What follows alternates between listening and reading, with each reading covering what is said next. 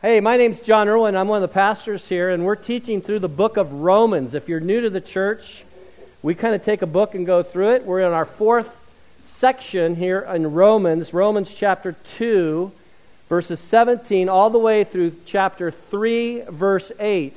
And I've entitled our message this morning, Without Excuse Why We All Need Jesus. Have you ever met someone who always has an excuse for everything? Anybody know that person? Raise your hand if you know someone who always has an excuse for something. How many of you raise your hand because that is a self-incriminatory statement? Yeah. You know, like why we're late to an appointment because I'm in that traffic on the 101. It's just horrible, right? And it's worse because I have to go up the 23 from Moorpark, which is, you know, near Hawaii. You know, it's just, we always, we always have excuses. And um, I've been collecting excuses for a long time, um, especially insurance excuses. And maybe you've seen these. And while I'm doing this, you can grab your notes here. I love for people to take notes, fill in the blanks. And just again, for those who are new to the church, uh, if I talk too fast, there is a website that puts all my teaching notes online. You can get all those that you missed. It's all good. But some insurance claims, the excuses. Going to work at 7 a.m. this morning, I drove out of my driveway straight into a bus. The bus was five minutes early. The accident happened because I had one eye on the car in front, one eye on the pedestrian, and the other on the car behind me. Three eyed, three eyed guy? Just checking. Question on the claim was Could either driver have done anything to avoid the accident? Answer Traveled by bus. Okay? The claimant had collided, the next one, the claimant had uh, uh, Uh, collided with a cow. The question and answers on the claim were this Question What warning was given by you? A horn. What warning was given by the other party? A moo.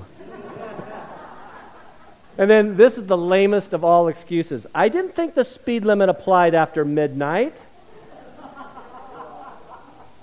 And then, why in all these excuses do the mother in laws get thrown under the bus? Here's this one I pulled away from the side of the road, glanced at my mother in law, and headed over the embankment.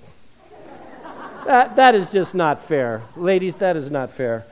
And then um, this one is good. Coming home, I drove into the wrong house and collided with a tree I don't have. but my favorite, by far, is this one.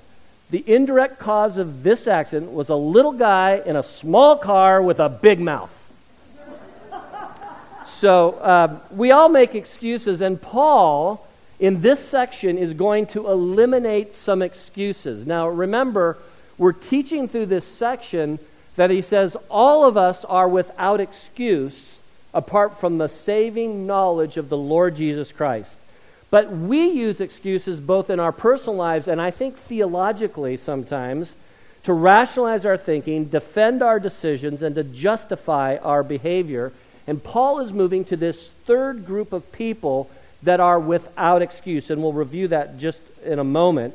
But I want to ask you a proposition this morning because this is the question we're going to answer, and that is why are even religious people guilty or without excuse or fall short? By the way, that word fall short is going to come back again in Romans 3:23 for all have sinned and fall short of the glory of God. So let's start with Paul's observations in chapter 2, verses 17 to 29. And like I'm saying, this is like same song, third verse. So this third section represents the Jews. Now, uh, before you get too nervous, I realize we live in a Jewish community. We just celebrated Rosh Hashanah and Yom Kippur, and, and uh, we are not here to bash the Jewish faith. That is not. But he is speaking specifically of the religious Jew who would say, hey, hey, hey, I am not only moral, but I am a religious person.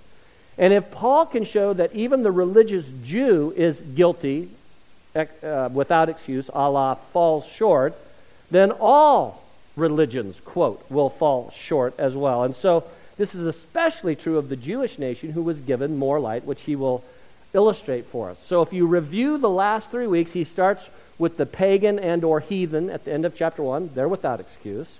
Last week, Pastor Scott talked about the good and the moral person, first half of chapter 2. They're without excuse. And now we're going to talk about the religious or spiritual person that is, quote, without excuse. So today's application is a two way application. We're not just talking about in context and culture in relationship to the Jewish nation, But I would uh, say that today's message applies to anybody who, quote, considers themselves religious.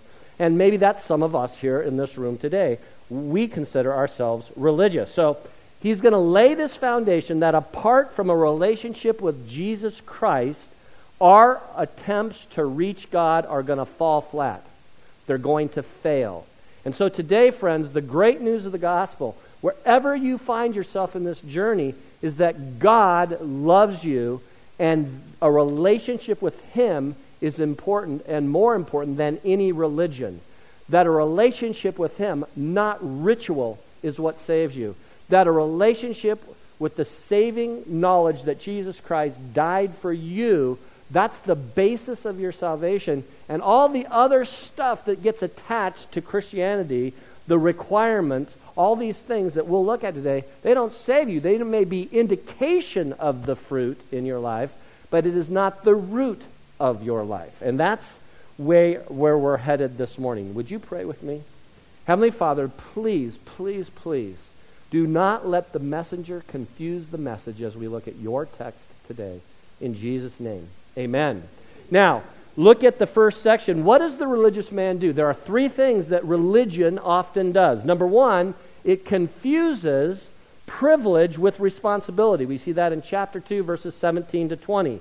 But if you call yourself a Jew and rely on the law and boast in God and know His will and approve what is excellent because you are instructed from the law, and if you are sure that you are yourself a guide to the blind, a light to those who are in darkness, an instructor of the foolish, a teacher of children, having in the law the embodiment of knowledge and truth, dash, he now finally takes a breath.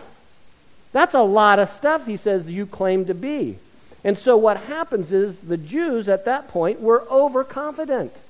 They were careful and so self righteous.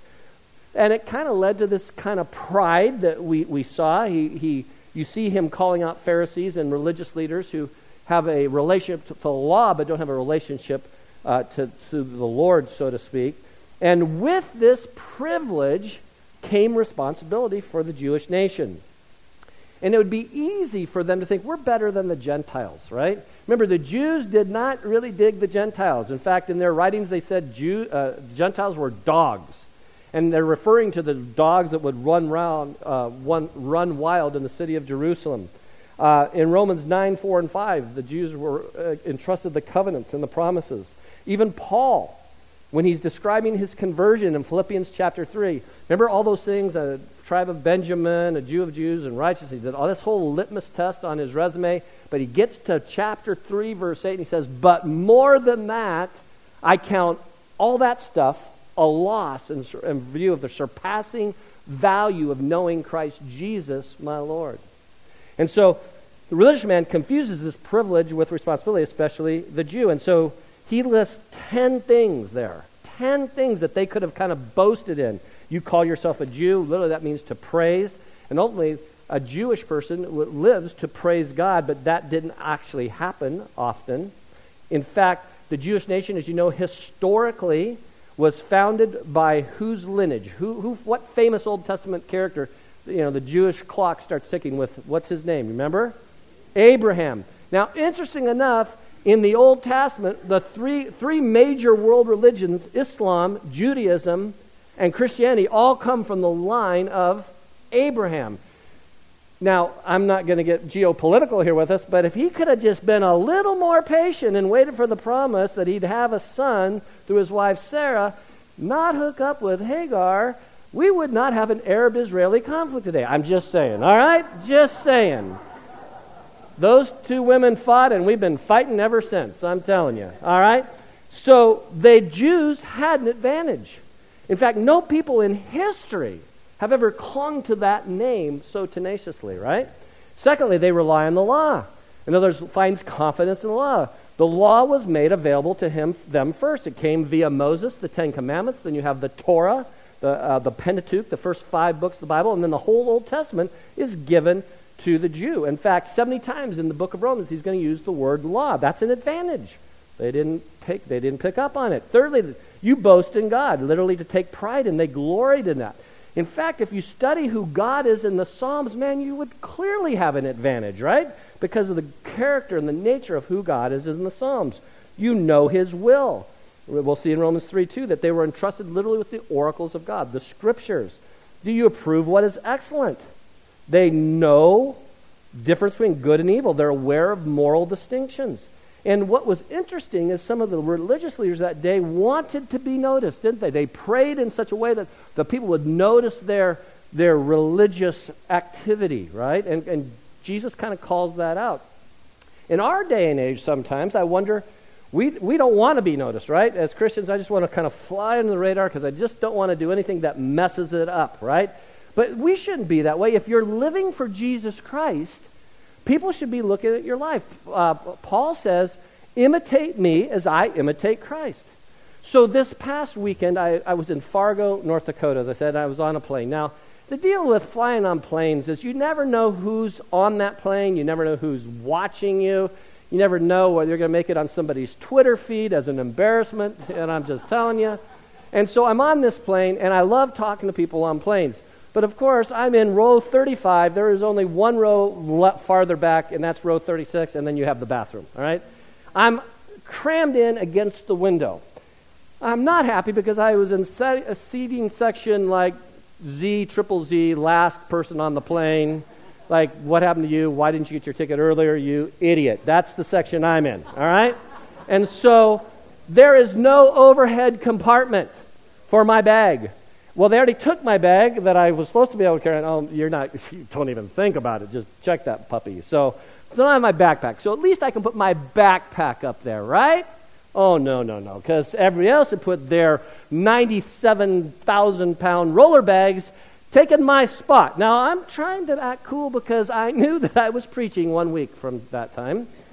And I'm thinking, I cannot have a meltdown on a plane that I have to get up in front of this congregation and confess my poor behavior because I knew I was going to be dealing with this text. So uh, I, did, I did actually constantly think, okay, be a Christian, act like a Christian, don't sweat the small stuff. You can do this, Pastor John.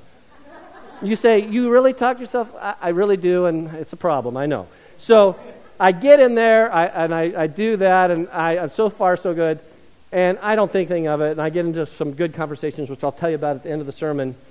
But I get through the whole deal, and by the time we get off the plane, I hear, like the last 10 minutes, someone, the person behind me taps me on the shoulder.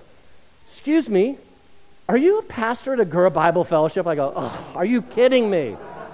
Are you kidding me? I can't just hide out. And then, of course, my mind's going, did you do anything that would embarrass Jesus Christ? Did you say anything? What was I watching on the TV? I'm, I'm good. I'm just mentally doing this like in three seconds, just making sure that, you know, I didn't blow it here.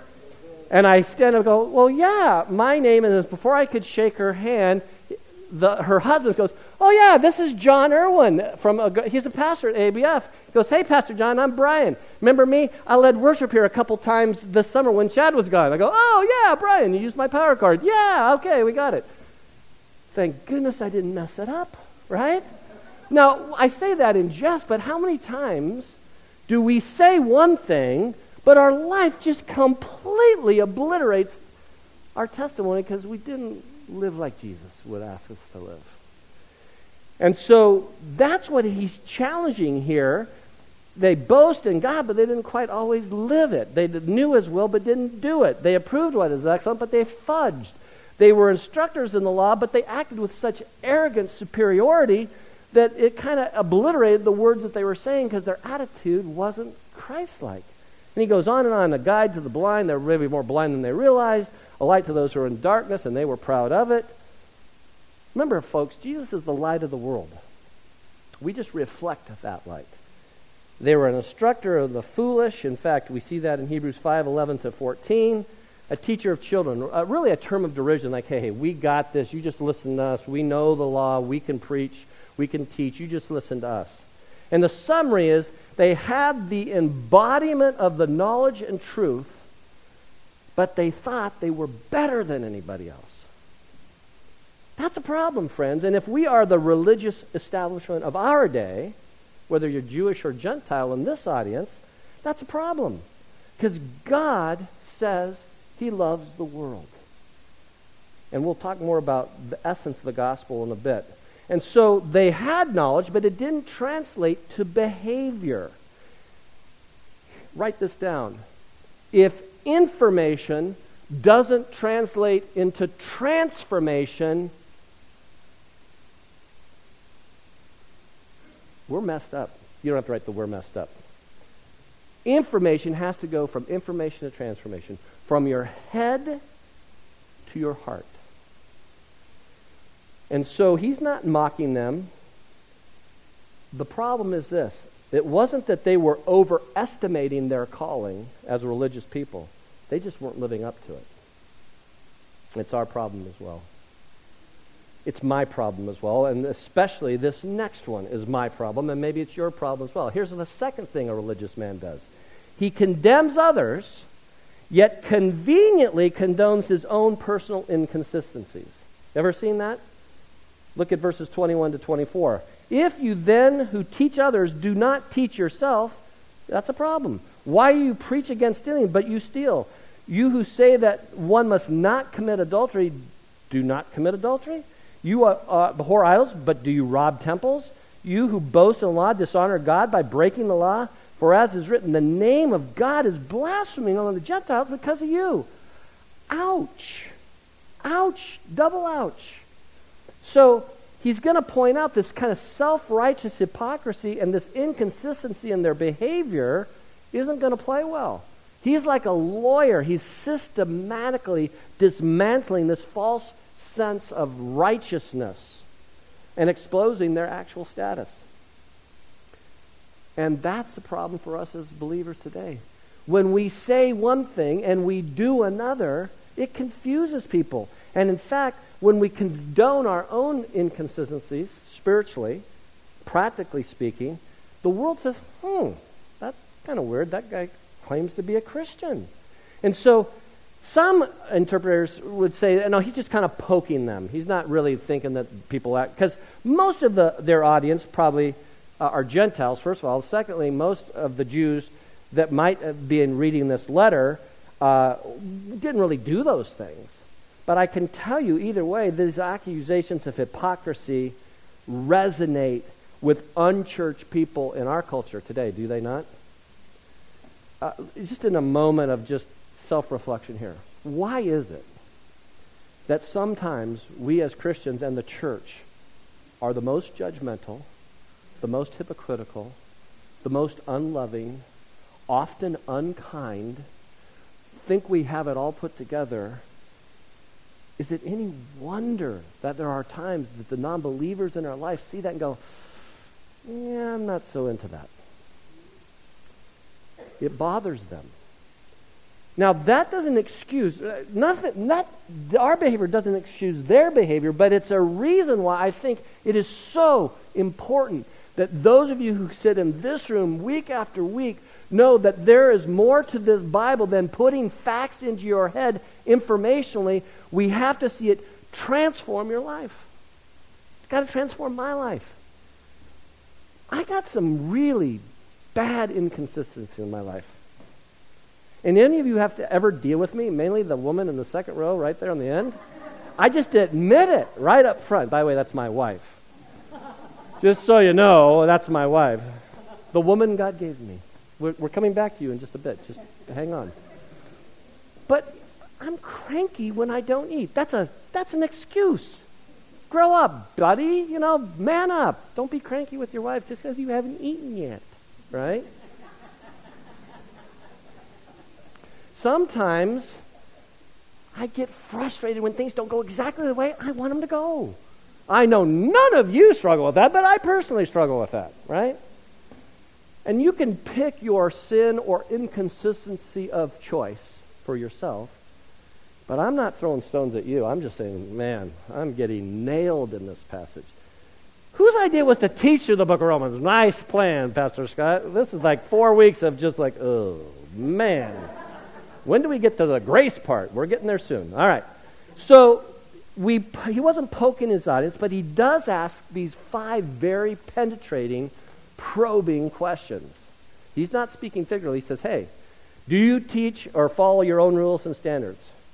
He's flat out accusing them of being hypocritical. That's the bottom line.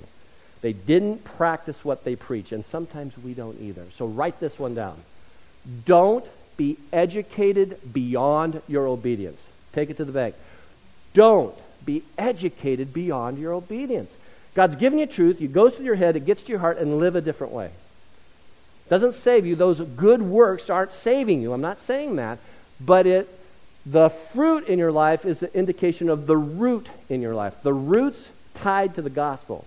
That's unchanging. Secondly, do you steal? Now here's an interesting thing. Historically, we knew that these guys were tough business folks at times. They, they, did, they did things that was a little edgy. They took advantage of, of poor people at the temple tax, even in the worship setting. And that's why Jesus got so upset when he cut, cast out the money changers. He goes, you're, you're saying one thing, but you're ripping people off. Not cool. Uh, here's an interesting thing in, in Jewish law, ro- I'll, I'll quote, robbing Gentiles was forbidden, but finding stolen property and keeping it, that was okay. Huh? That, that sounds like you're stealing. Think about the sin of Achan's camp. I don't have time to tell you that text in the Old Testament. Just Google sin in Achan's camp and look what God thinks about when you don't play by the rules. Thirdly, you commit adultery. Now, I'm sure most of them hadn't committed adultery, but Jesus had raised the bar about committing adultery, had he not? What did Jesus say about adultery in Matthew chapter 5, verses 27 to 30? If you even lust towards that other person, you have committed adultery in your heart rob temples. The, one of the things that was kind of crazy, they weren't supposed to have any icons and they never had idols, and they thought the Gentiles worshipped idols, which some did. But they had the practice of trading with pagan temples for profit. Josephus, Jewish historian, you know, accurately describes some of the business dealings, and it was clearly a violation of Deuteronomy chapter 7, verses 25 and 26, that said, hey, don't be involved with any idolatrous person or temple or icon. And then he says, and you dishonor God by breaking the law. In essence, he was saying the Gentiles look at what you do as religious people, quote unquote, and, and they kind of see your misconduct as a way of blaspheming God's name. His name's being drugged through the mud because your behavior is inconsistent with your belief. And this is what Paul's calling out. So even the supposedly religious person isn't going to make it to God in his own efforts, his own abilities, his own strength. Religion is always about man's attempt to reach God. Christianity, the good news of Christianity is it is about God's attempt through the relationship with Jesus Christ reaching man. So their lifestyle and their lips just didn't match up. So let's summarize because in our audience today, some of us are religious people. Now, we're well intentioned, and I, am not saying if you're a Christ follower you have to be perfect, but when religion supersedes relationship, I can tell you these three things that he's just talked about will always happen. Number one, there'll be a failure to live according to the knowledge we possess. That's going to be a problem. Number two, that believers will be misled and confused by us if we live inconsistently. And number three, if we live inconsistently, then the dangers that God's name will be profaned or blasphemed. And people say, yeah, not so much. I'm not into that. What is the third thing the religious man has to contend to according to the text? Look at verses 25 to 29. Third point they concentrate on a physical outward ritual rather than on a spiritual inward reality or relationship. And he's going to use circumcision to describe this. Now, I got to tell you something, friends. These next five verses are so complicated and so hard to understand and so hard to read. I normally do not read from the message. This is your cue. Stand up, hold it up, show them the book. Stand up, stand up. I normally do not teach through the message, but that's a great paraphrase. Thank you. Thank you very much.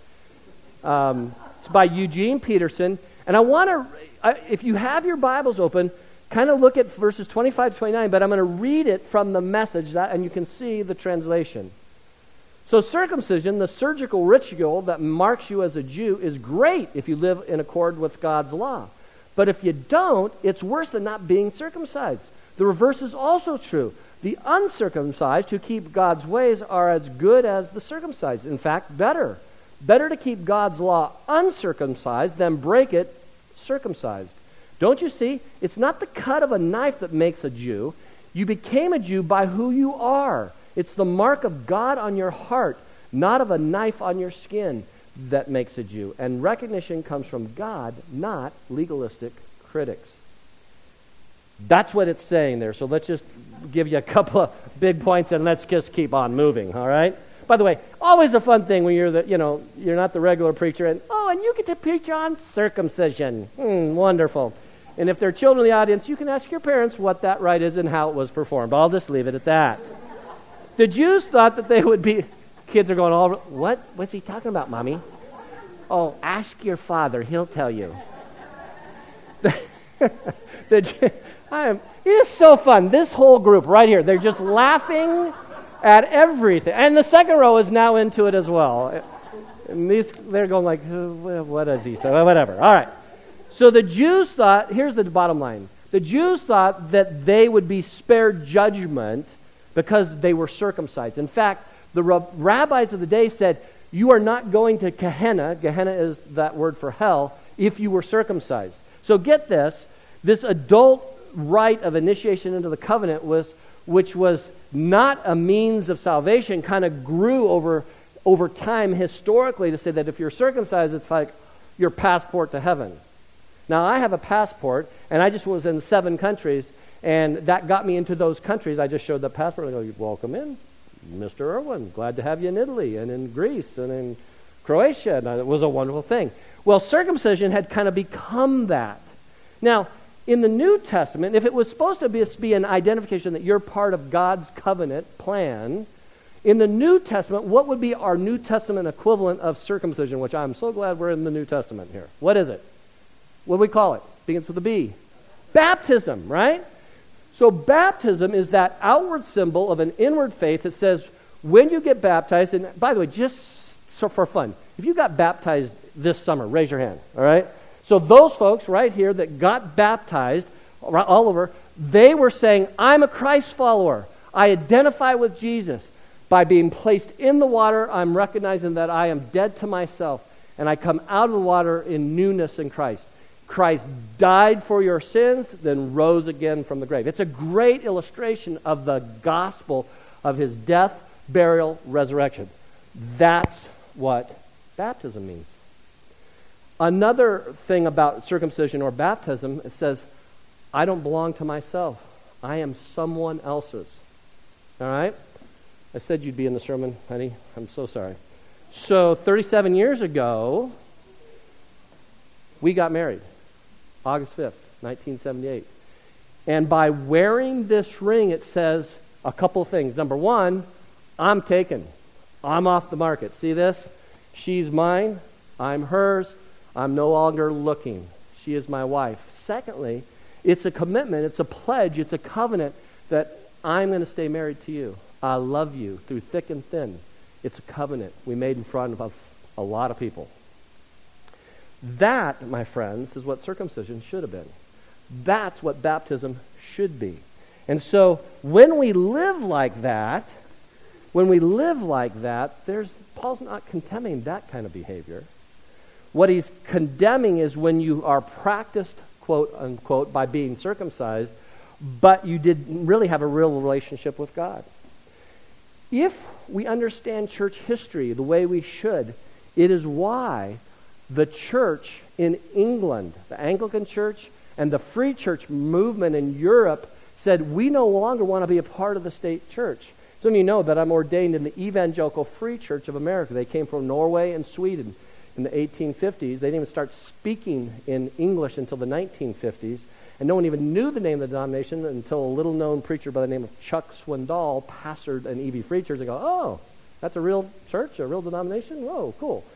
But the whole bottom line of that was they didn't want the government saying, you're a Christian just because you got baptized.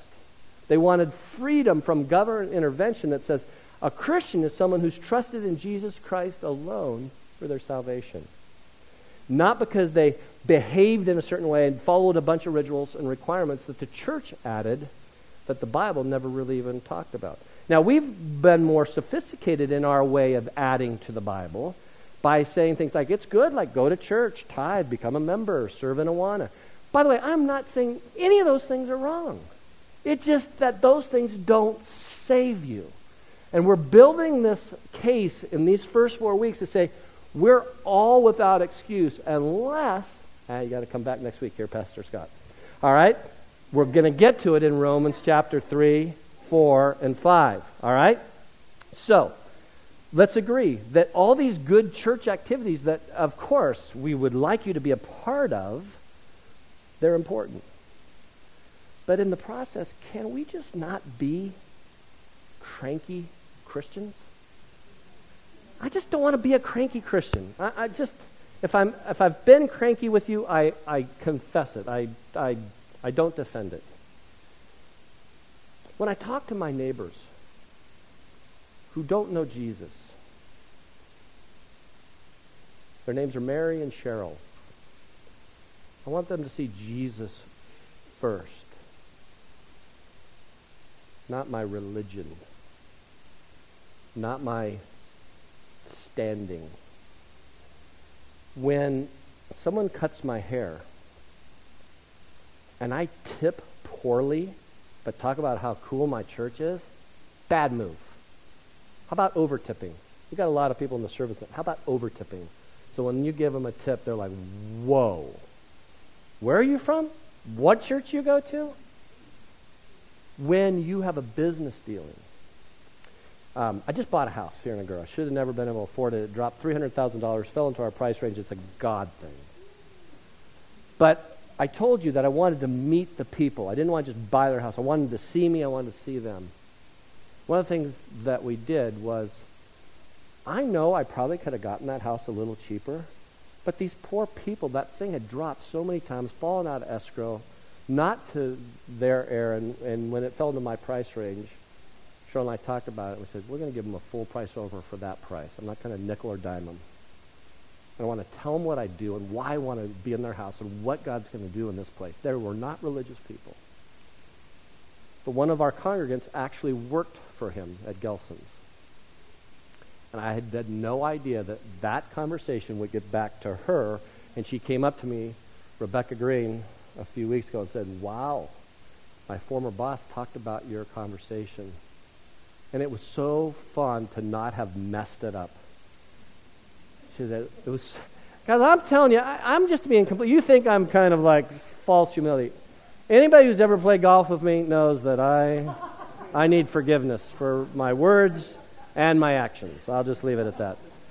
And so I want, when I deal with people in the business world, and they know that I'm a Christian, and then, oh, they find out that I'm a pastor, that they don't then go, oh, get back.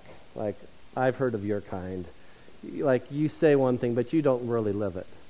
That's my prayer for me. That's, I've been in this text for a couple weeks now, and I just want you to understand I am not, you know, dissing on the Jewish culture or nation. By the way, when you're talking about the Jewish culture religiously and in, in our country, you know, you have Reform, you have Conservative, you have Orthodox. We're not going to get into all of that.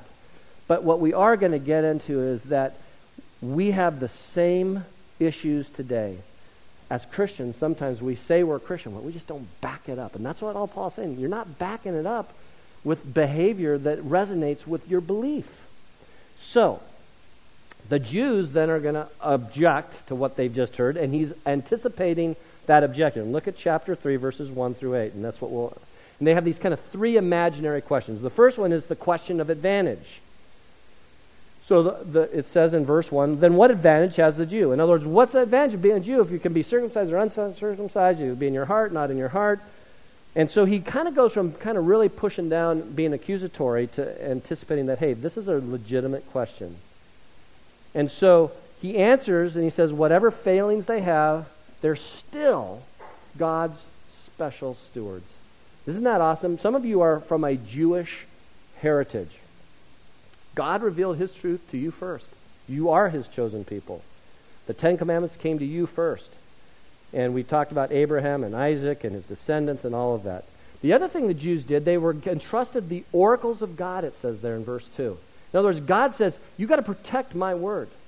If it wasn't for the Essenes and the, the, the scribes and the copiers of Scripture, we're in big trouble. But they protected the text, they prepared the text, and they prepared for the Messiah.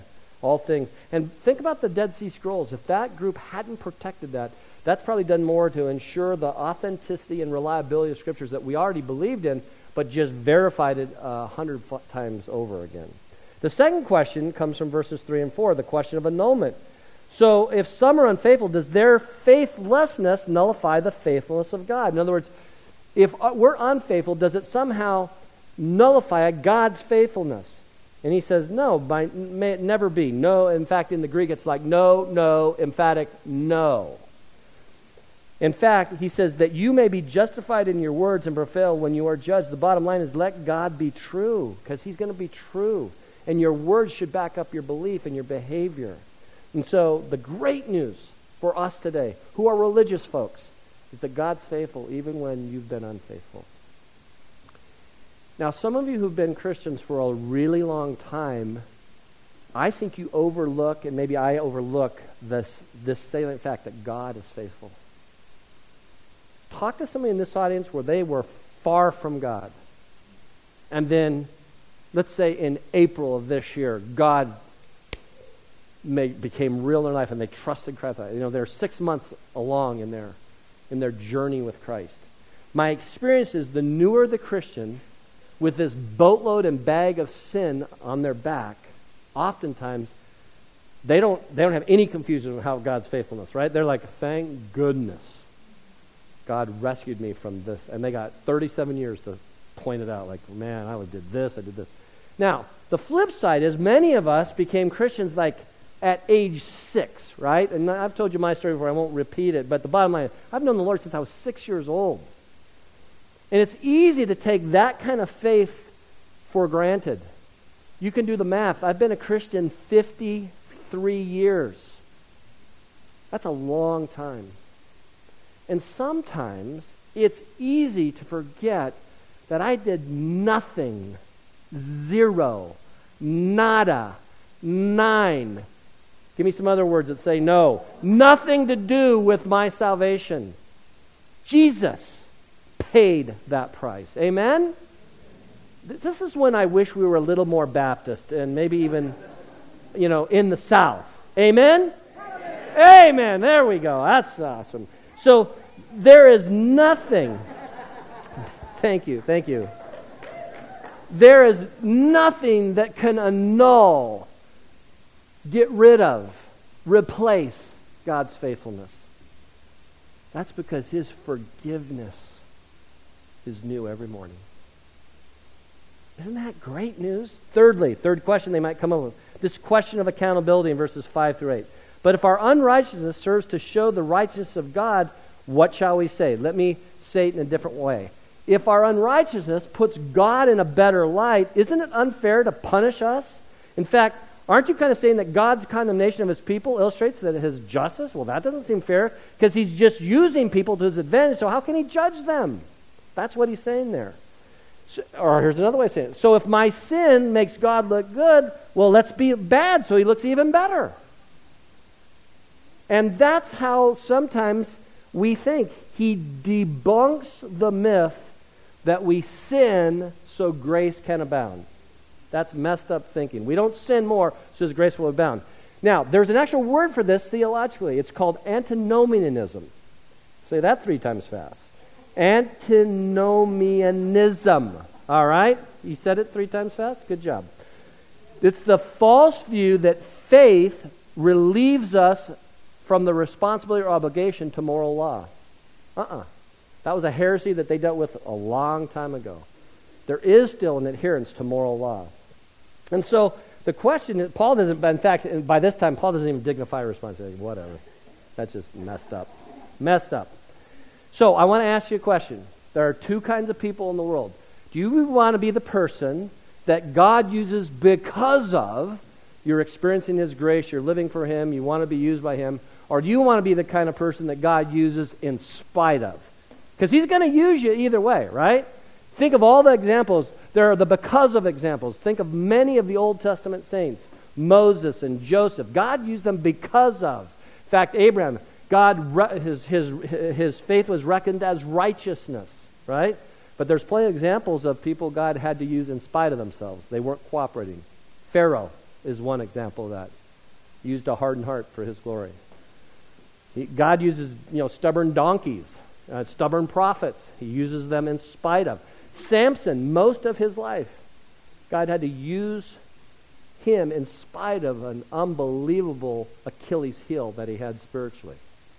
And so the good news is that God's faithful, that you don't keep sinning so grace will abound, and God wants to use you. And there's just a question do you want to be used because of? Do you want to be used in spite of? Now, I want to land the plane. Point three God's outrageous faithfulness. This is going to be a summary because I want you to hear very carefully. I know some of you are of Jewish origin in this room. I know there was last hour. We are not attacking the Jews as a nation or culturally. But what Paul was bringing out is these things. And I think there's a lot of question like, what about Jews? They're kind of like Christians. They believe in half the Bible. Isn't that better than none of the Bible? And it's better than being a part of a cult. Where do the Jews fit in this whole issue of salvation? So let me just give you like a tutorial real quick. Um, and, and just sidebar, in January, I'm going to teach a class on world religions because it's becoming over and over, and we're going to do it as a, a Equip You class Sunday mornings. We'll talk about Islam, Judaism, Christianity, and then some of the cults that are very popular. They say, hey, well, what about Jehovah's Witnesses or Mormons or whatnot? Where does that all fit? So I'm going to do that. So I'm going to give you a taste of this right now, okay? What does God think about the Jews today? Well, let me tell you historically what he's thought about them. First of all, he wept for them. Right? Think about after the triumphal entry.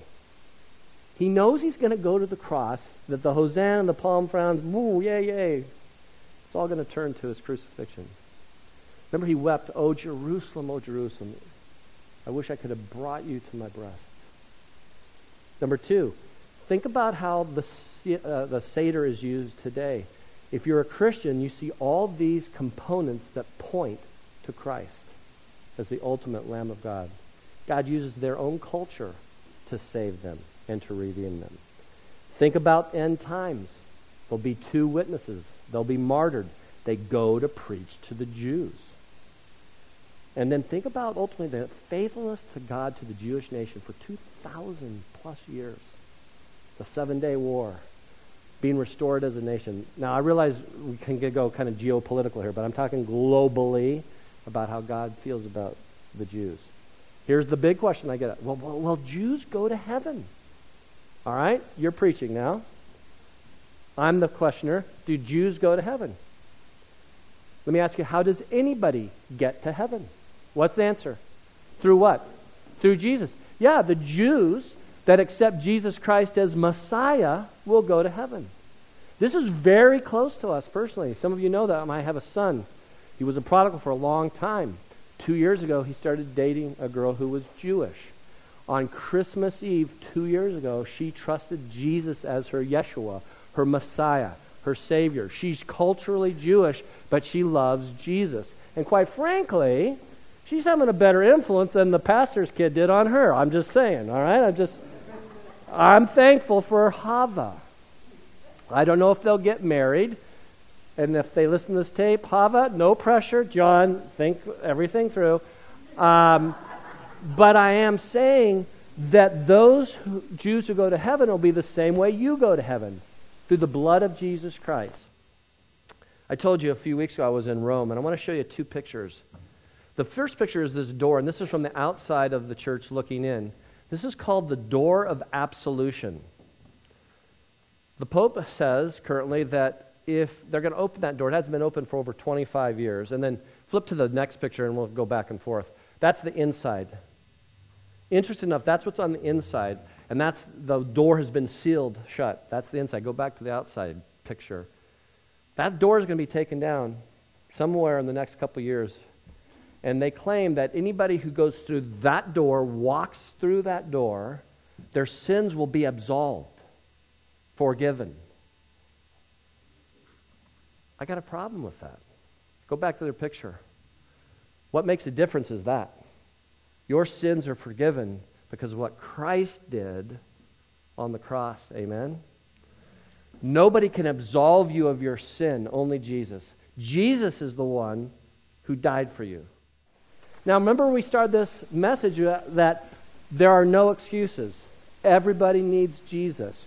So today, if you're sitting in this auditorium and you don't understand what the gospel is, the bad news is you're going to be without excuse in about 30 seconds when I finish presenting this gospel. The good news is today you could be ushered into a relationship with Jesus Christ by this simple understanding and these simple facts. Number one, heaven is a free gift, it is not earned or deserved. Number two, God loves you and doesn't want to punish you for your sin, but He's holy and He has an accountability or justice because of our sin. Number three, He loves you. And He loves you so much that He died on a cross to pay for the penalty of your sin. Number four, it's not enough to just know those facts intellectually. And this is the game changer. What is a Christian? What is the essence of the gospel? It is trusting in Jesus Christ alone for your salvation. Sola fide. Alone. And those of you who came to that life changing decision, someday when you die, you'll be with Him in heaven. And those of you who die apart from a relationship with Jesus Christ will be spend eternity in separation from Him. And the reason I never tire of giving that explanation is because every week, somewhere in the world, people go from death to life. Remember, remember, remember. God doesn't take bad people just to make them good people. He takes dead people and makes them alive. That is the gospel. Amen? Amen. And so, will Jews go to heaven? Yes. If Jesus is their Yeshua, their Messiah. So, God isn't so concerned about our denominational affiliation. He is concerned about our spiritual identification. He wants our hearts to be tender towards the things that are tender, that tenderizes His heart. And so I'll be honest with you. My biggest fear as a pastor is that I would somehow bring shame I don't want to be that guy. I don't want to be that person. They go, oh man, what happened to Erwin? He walked so well, and now he left his wife, he divorced her, or he took money from the church, or pick any big sin that gets you fired at a church, all right? I don't want to be that guy. I want to end well. I want to finish well. And I don't want to just finish well. I want to bring all you with me, and we're going to finish well together. Amen? Now you say, but when we sin, like, do we have to wallow in it? No. But what you do have to admit is that you can't live that way. Confess it and move on. When you become a Christian and you sin, God doesn't kick you out of the family. Just like when you sin in your own family, you may, well, some of you may be getting kicked out of your house. That's a bad analogy. Um, but you're still part of the family. Now, there, what God's done is that He loves you. I want to close with this. Because as transformation happens in my life, there are two things as our band comes up that I want to I want to do better at. Number one, I want to be humble. I, I want to be more humble, not and I'm not in a false sense. What I want to be is when people ask me questions, I want to help them process the question, not be the shell answer man. So that's one practical takeaway for me because I saw myself in this text this week. Could I have been like a religious zealot of my day today? Oh, yeah, I got that one. Oh, you, you don't understand God's sovereignty and human free will choice? Oh, ah, easy. Come and have a cup of coffee. I'll explain it all to you. Those are tough questions. I want to be more humble, and I want to be less judgmental. I want to be, I want to be less disappointed in people's choices. Think about the people who are far from God. Why do we hold them to such high standards that they should live like a Christian when they don't know, Jesus? Maybe we got to love them though in a way that they haven't seen before, and I, I want to be that. So I'm on this plane. I said I'd tell you another story. So I was a little nervous because at the end of the plane, like, hey, pastor, oh, I can't, I wasn't, I was, I was made. I, somebody found me. But I didn't tell you what they would have heard for the three hours I was on the plane. So these two women sit down next to me. I'm, I'm not on the aisle. I'm crammed up against the, the window. I'm, you know, I'm pouting about my bag, but I got over it. Um, and we get into this conversation. Well, the one um, uh, was from China, and I thought, ooh, instant connection. You know, Coco's been living with us, but like she was out like within 90 seconds. Like she was like, I think she had flown in from Amsterdam, and like she was not going to talk. So that's left the one in the middle.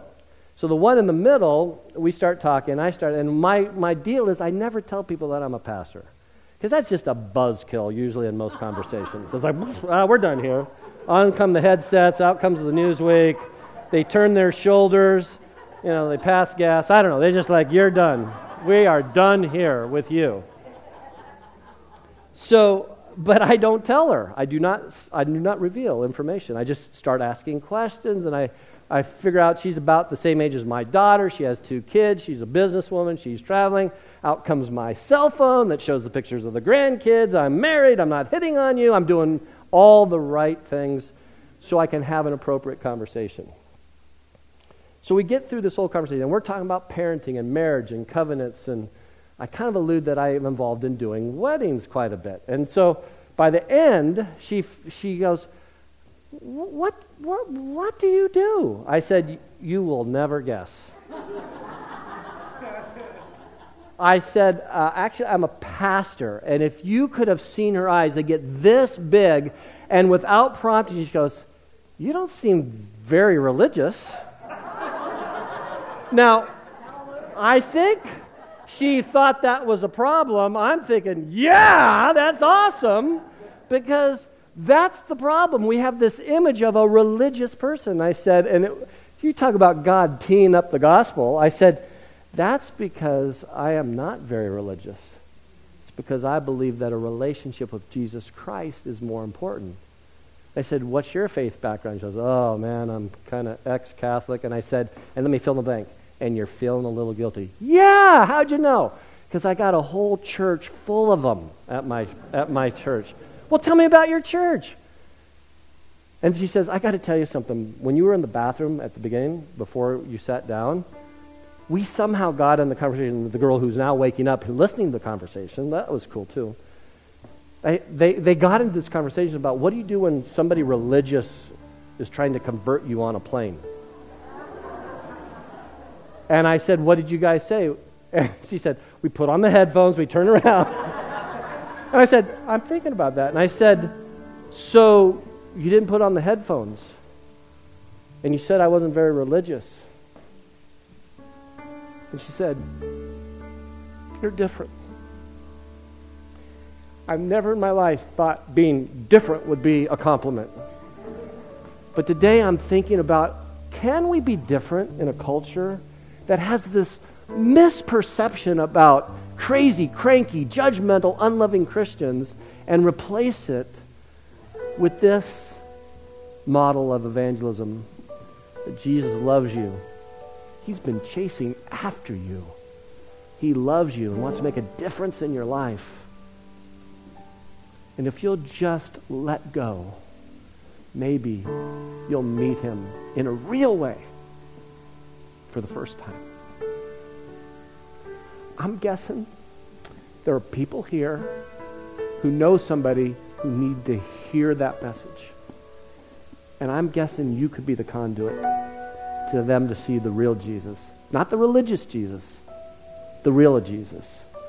The real Jesus that when you're done with examining him, you're without excuse. Because ultimately, everyone needs Jesus. We just need to surrender. I don't often do this. I don't ask you to do much but sit and listen. But I think there's a whole bunch of you that there's someone you're praying for and you're on the verge of tears because I am. Because you think about them, and you go, I don't want to spend a Christless eternity. So if you're that person and we're, we're praying for someone while we're singing today, let's come forward and we're going to commit to praying for them. And you just kneel all across this platform and we're going to pray by name while the song's singing. Now, I know, go, oh, do I have to identify that I'm praying for someone who's far from God? Uh, that's up to you. You can do it in your chair. But if you'd like prayer with me, I'd pray with you over that. Amen. Let's sing. Ultimately, we got to surrender to his faithfulness. You know, as we're kneeled down here and you're standing there, there are names that are being prayed for right now that Jesus would become real in their life.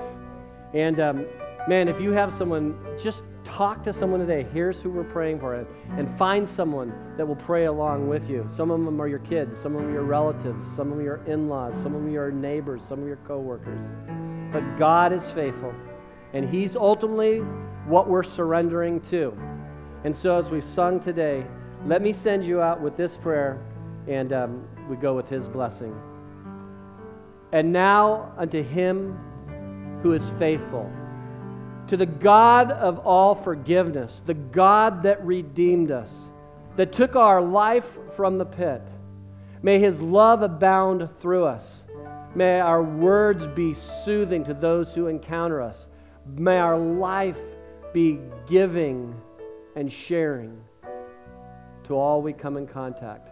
Lord, to you, the God who allows those things, that makes those things true in our life, to you we give all the glory, the power, the dominion, and the majesty now and forevermore. Amen. Amen. God bless you. Have a great week.